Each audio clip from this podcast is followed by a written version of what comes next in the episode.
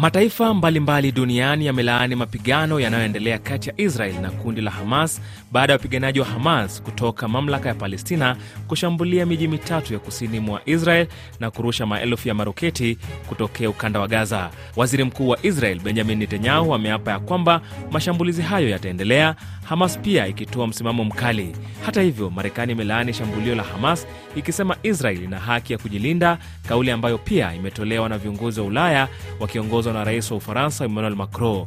Msikilizaji, leo katika makala Wimbi la Siasa tunajadili mzozo kati ya makundi ya wapiganaji wa Hamas dhidi ya Israel. Kwenye laini ya simu najiunga na Lugete Musa Lugete akiwa Dar es Salaam nchini Tanzania, na vilevile vile George Msamali, mchambuzi wa masuala ya usalama akiwa hapa jijini Nairobi nchini Kenya. Niwakaribishe sana katika makala Wimbi la Siasa.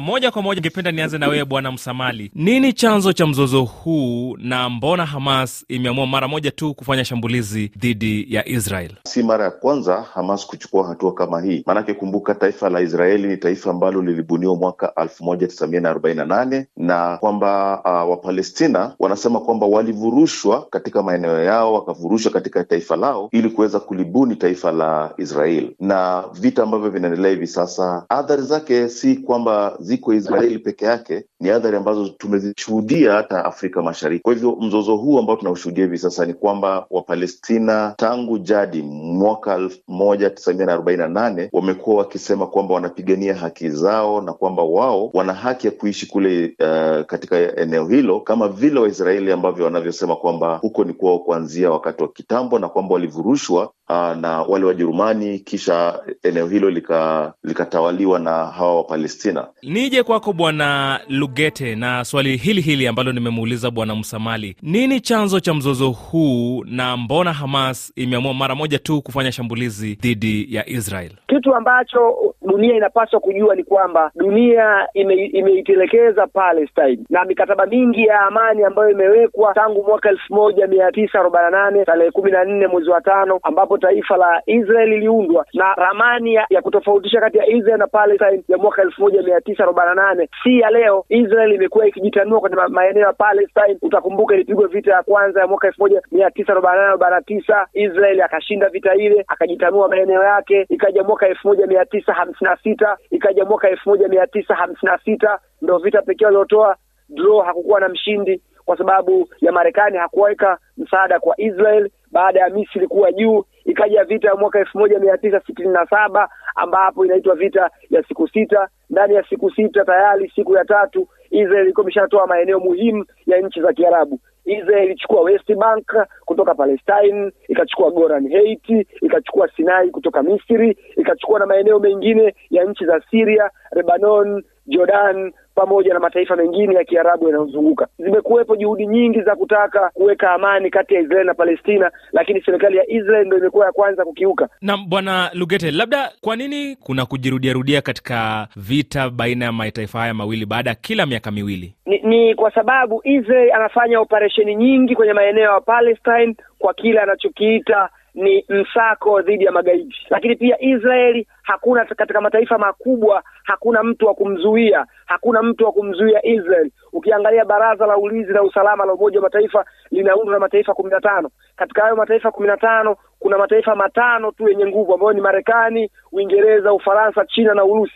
Kwa hiyo sasa Marekani anatumia kura ya turufu ya Uingereza na Ufaransa kumkandamiza Palestine. Vivyo hivyo Urusi na China wamekuwa neutral sana kuhusu suala la Palestina. Kwa hiyo sasa Israeli anapata nguvu kubwa sana. Nakumbuka kwamba uhusiano wa Israeli na Marekani hauwezi kuvunjika kwa sababu Marekani, Uingereza na Ufaransa walianzisha taifa la Israeli ili kuzifanya mataifa ya Kiarabu yasiwe katika katika ulinganifu, yani yasiwe katika umoja na mshikamano. Kwa hiyo taifa la Israel lilianzishwa kwa mpango maalum wa Marekani kuhakikisha mataifa ya Kiarabu yasiweze kuwa kitu kimoja. Bwana Msamali, tumeshuhudia jumuiya ya kimataifa yakikashifu mapigano katika maeneo mengine, lakini hili limekuwa tofauti kidogo. Kwa nini jumuiya ya kimataifa haitumii nguvu nyingi kabisa kukashifu Palestina katika mashambulizi haya? Uh, kwa kweli hawajakashifu wa Palestina, maanake kashfa nyingi ambazo tumezi, uh, uh, tumezishuhudia zimeelekezwa wa Palestina na jamii ya kimataifa, na ni kwamba kama vile ndugu yangu amezungumzia, ni kwamba kuna kule kutendekezwa kwa Israeli. Maanake tumeona kashfa nyingi ama maafa mengi ambayo yametekelezwa katika eneo hilo, ni mashambulizi ambayo yametekelezwa na Waisraeli dhidi ya Wapalestina. Maanake tumeona kama lile shambulizi ambalo wamelitaja la Jenin limerudiwa mara kadha wa kadha, na ilhali jamii ya kimataifa imenyamaza kimya. Tumeona Waisraeli wakivuka mpaka wakiingia kule Gaza na kuwateka nyara watoto, kuwadhulumisha watoto, kuwaadhimu watoto wa mama, lakini hatujatizama jamii ya kimataifa ikizungumzia swala hili, na kwamba imefika wakati ambapo Wapalestina wameona kwamba ni lazima wajipiganie haki zao, na kwamba nilizungumzia hapo awali na ndugu yangu pia amezungumzia ule mkataba ambao uliwekwa baina ya Isaac Rabin na Yasir Arafat na baada ya hayo ikaja tukapata kwamba kuna maafa ambayo yalitendeka kule na Yasir Arafat, ingawa hatujapata ushahidi wa kutosha, ni kwamba ni kama yeye aliondolewa. Kwa hivyo hili suala ambalo tumeona jamii ya kimataifa na tunaona mataifa yanachukua misimamo tofauti. Mataifa ya magharibi, kuna mataifa ambayo yanaunga mkono wa Israeli yamezungumza Umezungumzia kwamba mataifa haya lazima pande zote mbili zipewe haki yake, Palestina ipewe haki yake na Israeli ipewe haki yake.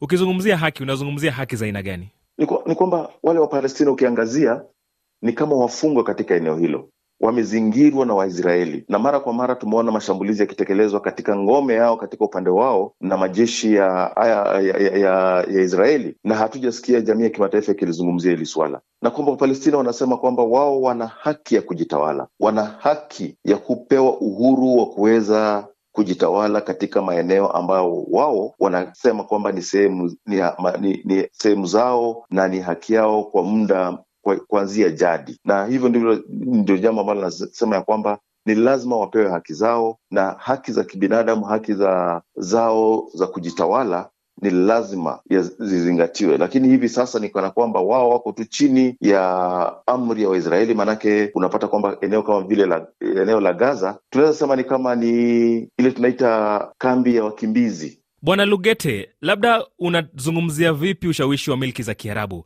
Wana ushawishi wa kiasi gani katika mashambulizi haya? Nchi za Kiarabu kwa kweli zina ushawishi mdogo, kwa sababu nazo zimeshakumbana na mkono wa rungu wa Marekani. Nchi kama Saudi Arabia haiwezi kumuunga mkono Palestine, nchi kama Qatar na nchi zingine zote kwa sababu ya mkataba huo. Lakini kitu kingine ni kwamba tayari hizi nchi zingine zinaogopa kuingia mgogoro na Marekani, zinaogopa kuwekewa vikwazo na Marekani. E, nije kwako Bwana Msamali, kuna uwezekano wowote wa wapiganaji wa Hezbollah kujiunga katika mapigano haya? Ni wazi kwamba wapiganaji wa Hezbollah watajiunga katika mapigano hayo, na kwamba si kwamba ni Hezbollah peke yake. Kuna vikundi vingine kadha wa kadha ambavyo vina, uh, vina viko katika eneo hilo, ni moja kwa moja vitajiunga na hiki kikundi cha Hamas ili kutekeleza mashambulizi dhidi ya Israeli. Maanake tumeona kwamba kuna mataifa ya magharibi ambayo moja kwa moja hayajazingatia hali iliyoko katika eneo hilo, na moja kwa moja vimelaumu mataifa haya yamelaumu uh, uh, uh, wale wanamgambo wa Hamas na kupeleka misaada katika kwa taifa la Israeli ili kuweza kutekeleza uh, mashambulizi katika taifa hilo na kuweza kuwagandamiza Wapalestina. Tukimalizia mazungumzo yetu, Bwana Msamali, ningependa tu tumalizie kwa maoni yako. Urusi imesema kwamba kuundwa kwa taifa la Palestina ndio suluhu kati ya mataifa haya mawili, Israel na Palestina. Labda kwa mtazamo wako, suluhu ni nini? Ni lazima Wapalestina wapewe uhuru, ni lazima watambuliwe kama taifa, kama vile mkataba ambao ulifanywa baina ya Yasir Arafat na Isaac Rabin elfu moja tisa mia tisaini na tatu kwamba Wapalestina ni lazima watambulike kama taifa, na nafikiri hilo ndilo suluhisho. Nije kwako Bwana Lugete, ukiwa Tanzania, kwa mtazamo wako unadhani suluhu ni nini? Ili kumaliza mgogoro wa Palestina na Israel, inatakiwa taifa la Palestine lipewe uhuru wake, mamlaka yake, mipaka yake iangaliwe upya, ili iweze kuwa na maamuzi na iweze kuwa na maoni katika mkutano mkuu wa Umoja wa Mataifa, kwa sababu kuendelea kuipendelea Israel ni kuipuuza Palestine, kwa sababu